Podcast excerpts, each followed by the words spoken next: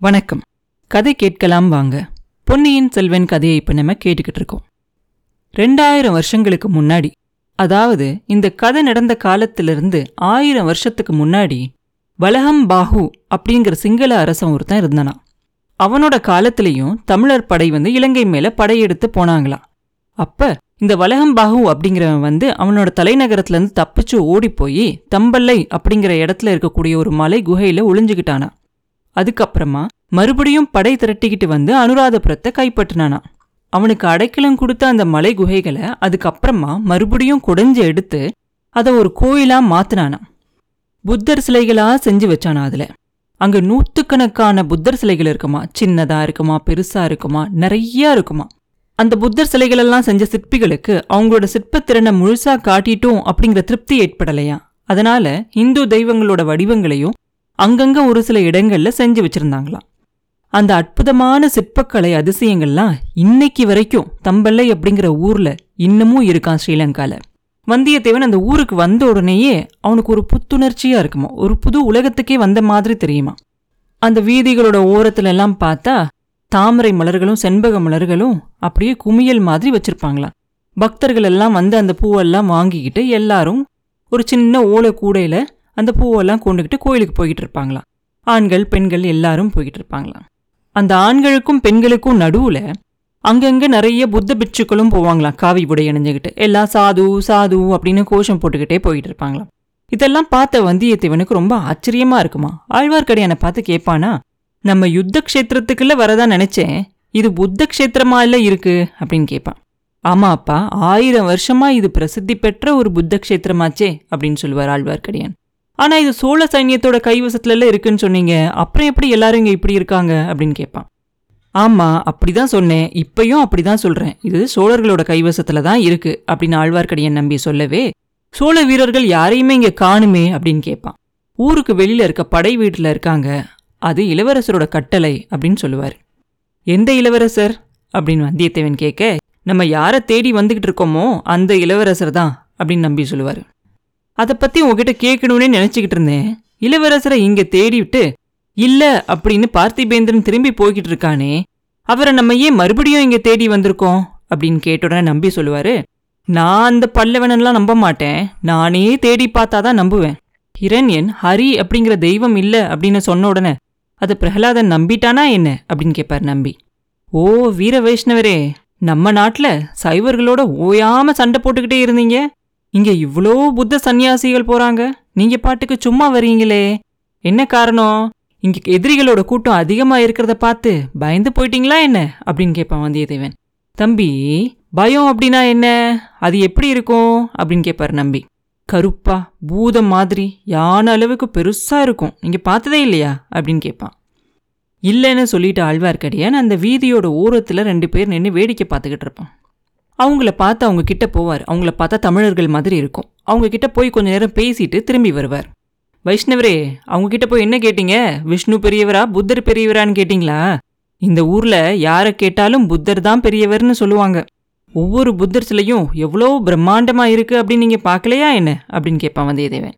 தம்பி என்னோட வீர வைஷ்ணவத்தை எல்லாம் ராமேஸ்வரத்திலேயே மூட்டை கட்டி வச்சுட்டு வந்துட்டேன். இங்க ராஜ காரியமா வந்திருக்கேன். தெரியுதா? அப்படிம்பார். பின்ன அந்த மனுஷங்க கிட்ட போய் என்ன கேட்டீங்க? இளவரசரை பத்தி விசாரிச்சிங்களா? அப்படின்பா இல்ல இந்த ஊர்ல இன்னைக்கு என்ன விசேஷம் அப்படின்னு கேட்டுட்டு வந்தேன் அப்படின்னு சொல்லுவார் நம்பி. அவங்க என்ன சொன்னாங்க அப்படின்னு வந்தியத்தேவன் கேட்க இன்னைக்கு இங்க யாரோ சீன யாத்ரிகள் ரெண்டு பேர் வரப்போகிறாங்களாம் அதாவது சீன நாட்டுல இருந்து சைனா. சீன நாட்டிலேருந்து ரெண்டு பேர் இன்னைக்கு அங்க வராங்களாம். அதை முன்னிட்டு புத்த விஹாரத்துல இன்னைக்கு உற்சவம் நடக்குதாம். அதனால தான் ஊரில் இன்னைக்கு இவ்வளோ கோலாகாலம் அப்படின்னு சொல்லுவார். சீன யாத்ரீகர்கள் எங்கிருந்து வராங்களா? அப்படின்னு கேட்பான். நேத்திக்கு இங்கே வந்துட்டு சிம்மகிரிக்கு போனாங்களாம். சிம்மகிரியில இருந்து இங்கே திரும்பி வந்துக்கிட்டு இருக்காங்களாம். இன்னும் கொஞ்ச நேரத்துல அவங்க வந்துருவாங்க அப்படின்னு சொல்லி அவங்க சொன்னாங்க அப்படின்னு சொல்லுவார் நம்பி. சிம்மகிரி எங்கே இருக்கு? அப்படின்னு வந்தியத்தேவன் கேட்க இங்கிருந்து ஒரு காத தூரத்துல இருக்கு. இன்னும் சிங்களவர் வசத்துல தான் இருக்கு. பகல் வேலையா இருந்தா இங்கிருந்தே பார்த்துருக்கலாம். அந்த சிம்மகிரி குன்றோட உச்சியில ஒரு பலமான கோட்டை ஒன்று இருக்குது. அங்க உள்ள ஒரு குகையில அற்புதமான வர்ண சித்திரங்கள் இருக்கான் அந்த சித்திரங்களை பார்க்கறதுக்காக தான் இந்த சீன யாத்ரீகர்கள் அங்க போயிருக்கணும். குன்றில் ஏறி இறங்குறதுக்கு அவங்க ரொம்ப கஷ்டப்பட்டிருப்பாங்க. அதோ பார் அப்படின்னு சொல்லிக்கிட்டு ஆழ்வார்க்கடியான் அந்த பக்கம் எதையோ காட்டுறான். வந்தியத்தேவனும் அந்த பக்கம் பார்த்தா அங்க ஒரு அலங்காரம் பண்ண ஒரு பெரிய யானையில ரெண்டு சீன யாத்ரிகர்கள் உட்கார்ந்து வராங்க. அந்த யானையோட கழுத்து மேல ஒரு யானை பாகன் அங்குசத்தோட உட்கார்ந்துருக்கான். அந்த ஜனங்கள் எல்லாம் அந்த யானையை சுற்றி ஒரே சந்தோஷமா கோஷம் போட்டுக்கிட்டு வந்துகிட்டு இருக்காங்க. பாத்தியா? அப்படின்னு சொல்லுவார் நம்பி. பார்த்தேன் பார்த்தேன். அம்மா எவ்வளோ பெரிய யானை? பக்கத்தில் எங்கேயாவது பள்ளம் இருக்குதான்னு பார்க்கலாமா? அப்படின்னு சொல்லுவான் வந்தியத்தேவன். வேண்டாம் வேண்டாம். வீதியில் கொஞ்சம் ஒதுங்கி நின்னா போதும் அப்படின்னு சொல்லிக்கிட்டு அந்த யானை பக்கத்தில் வரும்போது அந்த வீதியிலே கொஞ்சம் ஓரமாக ஒதுங்கி நிற்பாங்க யானை அவங்கள தாண்டி போயிடும் அந்த ஜனக்கூட்டமும் அவங்கள தாண்டி அந்த யானை பின்னாடியே போகும். வந்தியத்தேவனும் அந்த அம்பாரி மேலே உட்காந்துருக்க அந்த சீனர்கள் மேலேயே கண்ணாக இருப்பான். புத்தரோட புண்ணிய க்ஷேத்திரத்தை பார்க்கறதுக்காக இவங்க எவ்வளோ தூரம் பிரயாணம் செஞ்சு வந்திருக்காங்க? இத்தனை கடலை தாண்டி வந்திருக்காங்க? இவங்களோட பக்தியை என்னன்னு சொல்றது? இவங்களுக்கு இந்த மாதிரி உபச்சாரங்கள்லாம் நடக்கிறது நியாயம்தான் ஆனாலும் யுத்தம் நடந்துகிட்டு இருக்க காலத்துல இவங்களோட யாத்திரைக்கு பங்கம் இல்லாம நடந்துக்கிறது எவ்வளோ அதிசயமா இருக்கு இல்லையா இப்படி ஒரு பெருந்தன்மையான காரியத்தை செய்யக்கூடிய ஒருத்தர் இளவரசர் அருள்மொழிவர்மர் ஒருத்தர் தான். அவரை தேடி பிடிக்க முடியுமான்னு தெரியல. இந்த வைஷ்ணவரோட இவ்வளோ தூரம் கஷ்டப்பட்டு பிரயாணம் செஞ்சு வந்திருக்கிறது வீணாயிராம இருக்கணும் அப்படின்னு நினச்சிக்குவான். தம்பி பாத்தியா? அப்படின்னு கேட்பார் ஆழ்வார்க்கடியான். பார்த்தேன். அப்படின்னோடனே என்ன தெரிஞ்சிச்சு? அப்படின்னு கேட்பாரு சீன யாத்ரீகர்கள் முகம் சப்பையா தெரிஞ்சுச்சு. அவங்களோட உடைகள் எல்லாம் வித்தியாசமா தெரிஞ்சுச்சு அப்படிம்பா வந்தியத்தேவன். யாத்ரீகர்களை பத்தி நான் கேட்கல அப்படின்னு உடனே பின்ன யாரை கேட்டீங்களா? அப்படின்னு வந்தியத்தேவன் கேட்க யானை பாகனை கவனிச்சு பாத்தியா? அப்படின்னு கேட்டேன். அப்படின்னு சொல்லுவார் நம்பி. யானை பாகனியா? நான் கவனிக்கவே இல்லையே அப்படிம்பா வந்தியத்தேவன். அழகா இருக்குது. இந்த யானை பாகனோட பார்வை தற்செயலா நம்ம மேல விழுந்துச்சு. அவரோட கண்ணில் ஜொலிச்ச அந்த ஒளிய நீ பார்க்கவே இல்லையா? அப்படின்னு கேட்பார் நம்பி. அது என்ன? யானை பாகனோட கண்ணுல தீவர்த்தியா போட்டிருக்காங்க ஜொலிக்கிறதுக்கு அப்படின்னு கேட்பான் வந்தியத்தேவன். நல்ல ஆள் நீ. உன் அஜாக்கிரதையை நினைச்சு எனக்கு ஆச்சரியப்படுறதா? இல்ல இவ்ளோ முக்கியமான காரியத்தை உன்னை நம்பி கொடுத்து அனுப்பிச்சாங்களே இந்த இளைய பிராட்டி. அவங்களோட காரியத்தை பார்த்து ஆச்சரியப்படுறதானே தெரியல. போனா போகட்டும் என்னோட வா அப்படின்னு சொல்லி நம்பி அவன் கையை பிடிச்சி இழுத்து கூட்டிட்டு போறாரு.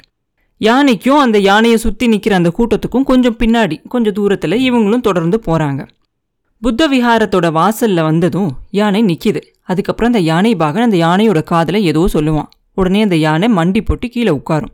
அந்த சீன யாத்ரீகர்கள் ரெண்டு பேரும் கீழே இறங்கிடுவாங்க உடனே சங்கங்கள்லாம் முழங்கும். ஆலோச்ச மணிகள் எல்லாம் அடிப்பாங்க. விஹாரத்தோட மேல் மாடியிலிருந்து அப்படியே பூவெல்லாம் மழை மாதிரி கீழே பொழிவாங்க. புத்தம் சரணம் கச்சாமி அப்படிங்கிற கோஷம் வானலாவ கேட்கும் எல்லாரும் சேர்ந்து அந்த கோஷத்தை எழுப்புவாங்க. சீனா யாத்ரிகள் ரெண்டு பேரும் அந்த விஹாரத்துக்குள்ள போறாங்க. கூடவே வந்திருந்த பெரும்பாலான மக்களும் அவங்கள தொடர்ந்து அந்த விஹாரத்துக்குள்ள போறாங்க. யாத்ரிகள் ரெண்டு பேரும் இறங்குறதுக்கு முன்னாடியே அந்த யானை பாகனும் அந்த யானை மேலே இருந்து கீழே இறங்கிடுவான் அவங்க ரெண்டு பேரும் இறங்கி உள்ள போனோடனே அந்த யானையை எழுப்பி நடக்க வச்சு கூட்டிகிட்டு போவான். கொஞ்சம் தூரம் போனதுக்கப்புறம் அந்த யானை பாகன் அந்த ஒரு தெருவோட முனையில் ஒரு நாலு பேர் நிற்பாங்க அங்கே போனோடனே அதில் ஒருத்தனை கூப்பிட்டு அந்த யானையை அவங்ககிட்ட கொடுத்துருவாங்க. கொடுத்துட்டு இன்னொருத்தனை கூப்பிட்டு ஆழ்வார்க்கடியான் நம்பி நிற்கிறார் இல்லையா? அவரை பார்த்து ஏதோ சொல்லுவான். சொல்லிட்டு மீதி இருக்கிற ரெண்டு பேரை கூட்டிக்கிட்டு அந்த யானை பாகன் ஒரு முனையில் போய் திரும்பி மறைஞ்சு போயிடுவான் அந்த யானை பாகன் எந்த ஆளுக்கு ஆழ்வார்க்கடியானை சுட்டி காட்டினானோ அவன் இவங்க நின்ன இடத்த பார்த்து வருவான். ஆழ்வார்க்கடியான் கிட்ட வந்து கொஞ்சம் மெதுவான குரல்ல ஐயா என்னோட வரத்துக்கு சம்மதமா? அப்படின்னு கேட்பான் அதுக்காக தானே காத்திருக்கோம் அப்படிம்பார் நம்பி. அடையாளம் ஏதாவது உண்டா? அப்படின்னு அவன் கேட்ட உடனே சேனாதிபதி கொடுத்த அந்த கொடும்பாளூர் முத்திரை மோதிரத்தை காட்டுவான். சரி என் பின்னால வாங்க அப்படின்னு சொல்லிட்டு அவன் முன்னால போவான். இவங்க ரெண்டு பேரும் அந்த ஆளோட பின்னாடியே போவாங்க. கொஞ்ச தூரம் போன உடனே ஒரு சின்ன காட்டு பாதை ஒன்று வழியா போவாங்க. அதுக்கப்புறமா அந்த பாதை ரெண்டாக விலகி போகும். அதில் ஒரு பாதையில் போய் ஒரு பாழடைஞ்ச மண்டபம் மாதிரி தெரியும். அந்த மண்டபத்தில் போய் அவங்க ரெண்டு பேரையும் இங்கேயே நீங்கள் ரெண்டு பேரும் கொஞ்சம் நேரம் இருக்கணும் அப்படின்னு அவன் சொல்லுவான். சரின்னு சொல்லி அவங்களும் அங்கே இருப்பாங்க. அதுக்கப்புறம் அவன் வந்து பக்கத்தில் ஒரு மரத்து மேலே ஏறி அவங்க வந்த வழியே கூர்ந்து கவனமாக பார்த்துக்கிட்டு இருப்பான். இதெல்லாம் என்ன மர்மம்? எனக்கு ஒன்றுமே புரியலையே அப்படின்னு கேட்பான் வந்தியத்தேவன். எல்லாம் சீக்கிரத்தில் புரியும். கொஞ்சம் பொறுமையாயிரு அப்படிம்பார் நம்பி. அந்த மண்டபத்துக்கு பின்னாடி ரெண்டு குதிரைகள் கட்டியிருக்கும். குதிரைகள் ரெண்டு தான் இருக்கே ஆனால் நம்ம மூணு பேர் இருக்கோமே அப்படின்னு சொல்லி வந்தியத்தேவனுக்கு கொஞ்சம் கவலையாகவே இருக்கும். யானை பாகனை பற்றி மர்மமாகவே இருக்கே. அவனோட முகத்தை நம்ம ஒரு நிமிஷம் தானே பார்த்தோம். எவ்வளோ யோசிச்சு பார்த்தாலும் அந்த முகம் நமக்கு மறுபடியும் ஞாபகமே வர மாட்டேங்குதே. என்ன மர்மமாக இருக்கும் அப்படின்னு நினச்சிக்கிட்டே வைஷ்ணவரே அந்த யானை பாகன் யாரு? எனக்கு சொல்லக்கூடாதா? அப்படின்னு கேட்பான். யாரா இருக்குன்னு நீயே யோசிச்சு பார் தம்பி அப்படிம்பாரு. யானை பாகன் தான் பொன்னியின் செல்வரா? அப்படின்னு கேட்பான். அவரோட கண்களில் ஒரு நிமிஷம் ஜொலிச்சிச்சே பிரகாசம். அப்படிதான் எனக்கு தெரிஞ்சிச்சு அப்படிம்பார் நம்பி. உங்களை மாதிரி மற்றவங்களும் அவரை தெரிஞ்சுக்கிட்டு இருந்தா? அப்படின்னு வந்தியத்தேவன் கேட்ட உடனே மாட்டாங்க. யாருமே அவரை தெரிஞ்சுக்க மாட்டாங்க. சீன நாட்டிலிருந்து வந்திருக்க யாத்ரிகர்களுக்கு இளவரசர் யானை பாகனா இருப்பாரு அப்படிங்கிறது யாராவது எதிர்பார்ப்பாங்களா என்ன? அப்படியே இருந்தாலும் இந்த ஊர்ல இருக்க ஜனங்கள் இளவரசரை இதுக்கு முன்னாடி பார்த்ததும் இல்லை அப்படின்னு சொல்லுவார். சீன யாத்ரிகள் சிம்மகிரியிலிருந்து வந்தாங்க அப்படின்னு இல்லை நீங்க சொன்னீங்க? அப்படின்னு கேட்பான் ஆமா அப்படின்னு அவர் சொல்ல சிம்மகிரி இன்னும் சிங்களவர் வசத்துல இருக்குதுன்னு நீங்க சொன்னீங்க அப்படின்பா வந்தியத்தேவன். சொன்னேன் அப்படிம்பார் நம்பி. பின்ன எதிரிகள் இருக்கிற இடத்துல அதுக்கு நடுவுலையா போயிட்டு வரணும் இளவரசர்? அப்படின்னு கேட்பான் சிம்மகிரிக்கு மட்டும் இல்ல பகைவர்களுக்கு நடுவுல இருக்கக்கூடிய மாஹியங்கானா சமந்தக்கூடம் அந்த மாதிரியான இடங்களுக்கும் இளவரசர் சீன யாத்திரிகளோட போயிட்டு திரும்பி வந்திருக்கார் அப்படின்னு சொல்லுவார் நம்பி. எதுக்காக அவ்வளோ பெரிய ஆபத்தை தேடி போனார் இளவரசர் அப்படின்னு வந்தியத்தேவன் ஆர்வத்தோட கேட்க அந்த க்ஷேத்திரங்கள்ல எல்லாம் சிற்ப சித்திர அதிசயங்களை பார்க்கறதுல அவருக்கு அளவு கிடந்த ஆசை. அதனால தான் அப்படி செஞ்சிருப்பார் அப்படிம்பார் நம்பி. நல்ல ஆசை நல்ல இளவரசர். இப்படி ஒரு விளையாட்டு புத்தியுள்ள ஒருத்தரையா முடிமன்னர் ஆவாரு மூவுலகத்தையும் ஆழ்வாருன்னு அந்த ஜோசியக்காரர் எனக்கு சொன்னாரு அப்படின்னு சொல்லுவான் வந்தியத்தேவன். அப்படியா குழந்தை ஜோசியர் சொன்னாரு தம்பி? அப்படின்னு நம்பி கேட்க நீங்க அதை நம்புறீங்களா? அப்படின்பா வந்தியத்தேவன். நான் ஜோசியத்தை நம்பல. ஜோசியம் பார்க்க வேண்டிய அவசியமும் இல்லை. ஜோசியம் பார்க்காமலே எனக்கு நிச்சயமா தெரியும் அப்படின்பாரு. திடீர்னு குதிரைகள் எல்லாம் வர சத்தம் கேட்கும் அவங்க இருக்க அந்த இடத்த நோக்கி வர சத்தம் கேட்கும் அந்த குதிரைகள்லாம் நெருங்கி வந்ததும் அந்த மரத்து மேலே பார்த்துக்கிட்டு இருந்தான்ல ஒருத்தன் அவன் அவசரமாக கீழே இறங்கி வருவான். ரெண்டு குதிரைகளையும் பிடிச்சிக்கிட்டு வருவான். ஒண்ணுல அவன் ஏறிக்குவான். ஆழ்வார்க்கடியான இன்னொரு குதிரையில் ஏறிக்க சொல்லுவான். இன்னும் கொஞ்சம் நேரத்தில் இந்த பாதையில் சில குதிரைகள் போகும். அதை தொடர்ந்து நம்மளும் போகணும் அப்படின்னு சொல்லுவான். வந்தியத்தேவன் எனக்கு குதிரை? அப்படின்னு கேட்பான். இவரை மட்டும்தான் கூட்டிகிட்டு வர சொல்லி எனக்கு கட்டளை அப்படின்னு சொல்லுவான் அந்த ஆள். யாரோட கட்டளை? அப்படின்னு வந்தியத்தேவன் கேட்க அதை சொல்ல எனக்கு அதிகாரம் இல்லை அப்படின்னு சொல்லிடுவான். இளவரசரை நான் உடனே பார்க்கணும். ரொம்ப முக்கியமான செய்தி கொண்டு வந்திருக்கேன் அப்படின்னு சொல்லுவான் வந்தியத்தேவன். அதை பற்றியெல்லாம் எனக்கு ஒன்றும் தெரியாதையா அப்படின்னு சொல்லிட்டு அவன் சும்மா இருப்பான் அந்த ஆள். ஆழ்வார்க்கடியான் சொல்லுவான் தம்பி கொஞ்சம் பொறுமையாயிரு. நான் போய் இளவரசர்கிட்ட சொல்லி உன்னையும் கூட்டிகிட்டு வர சொல்லி சொல்கிறேன் அப்படின்னு சொல்லுவான். வைஷ்ணவரே நான் கொண்டு வந்திருக்க செய்தி ரொம்ப முக்கியமானது. அது ரொம்ப அவசரமானது அப்படிங்கிறது கூட உங்களுக்கு தெரியும் இல்லையா? அப்படின்னு வந்தியத்தேவன் கேட்பான். அந்த ஓலையை என்கிட்ட கொடுத்துரு நானே கொடுத்துட்றேன் அப்படின்னு சொல்லுவார் நம்பி. அது முடியாது அப்படின்றவான். அப்படின்னா கொஞ்ச நேரம் பொறுமையாக இருக்க வேண்டியதான் வேற வழியே இல்லை அப்படின்பார் நம்பி. வேற வழி இல்லையா? அப்படின்னு வந்தியத்தேவன் கேட்க இல்லவே இல்லை அப்படின்னு சொல்லிடுவார் நம்பி. அப்படியே வந்தியத்தேவனுக்கு ரொம்ப கோபமாக வரும். ஆழ்வார்க்கடியான இளவரசர்கிட்ட தான் கூட்டிகிட்டு போகிறாங்க அப்படிங்கிறதுல சந்தேகமே இல்லை. ஆழ்வார்க்கடியான் அவர்கிட்ட என்ன சொல்றான் அப்படிங்கிறத சேனாதிபதி கவனிச்சு சொல்லணும் அப்படின்னு சொல்லியிருக்காரு. அது முடியாம போயிருமே. குதிரைகள்லாம் பக்கத்துல வந்த உடனே அவங்க இருக்கிற இடத்த தாண்டி மின்னல் வேகத்துல அந்த குதிரைகள் போயிடும் மண்டபத்தில் அந்த குதிரை மேலே போகிறதுக்காக தயாராக ரெண்டு பேரும் குதிரை மேலே ஏறி உட்காந்துருக்காங்க அந்த குதிரையோட கழுத்தை இழுத்து குலுக்கி புறப்பட ஆரம்பிக்க போகிறாங்க அந்த நேரத்தில் யாரும் எதிர்பார்க்காத ஒரு விஷயம் நடக்குது. குதிரை மேல இருந்த மனுஷனோட ஒரு காலை வந்தியத்தேவன் பிடிச்சு ஒரு எத்து எத்தி தள்ளுறான். அந்த மனுஷன் தடால்னு விழுந்துருவான். வந்தியத்தேவன் குதிரை மேல தாவி ஏறி குதிரையை தட்டி விடுவான். குதிரை பறந்துரும். தொடர்ந்து ஆழ்வார்க்கடியானோட குதிரையும் பறக்கும். கீழே விழுந்த அந்த வீரன் சத்தம் போட்டுக்கிட்டு அவனோட உரையிலிருந்து கத்தியை எடுத்து எறிகிறான். வந்தியத்தேவன் தலையை குனிஞ்சு குதிரையோட முதுகோடு ஒட்டி படுத்துக்கிறான்.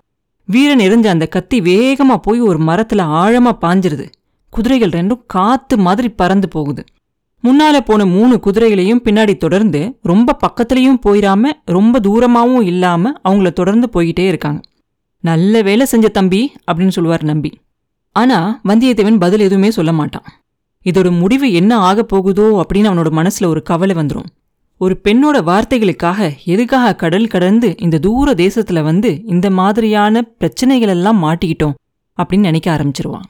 குதிரைகள் எல்லாம் வாயு வேகத்துல பயங்கர வேகத்துல ஒரு சின்ன காட்டுப்பாதையில போயிட்டு இருக்கு அப்புறம் என்ன நடந்துச்சு அப்படிங்கிறத அடுத்த பதிவில் பார்ப்போம். மீண்டும் உங்களை அடுத்த பதிவில் சந்திக்கும் வரை உங்களிடமிருந்து விடைபெறுவது உண்ணாமலே பாபு. நன்றி.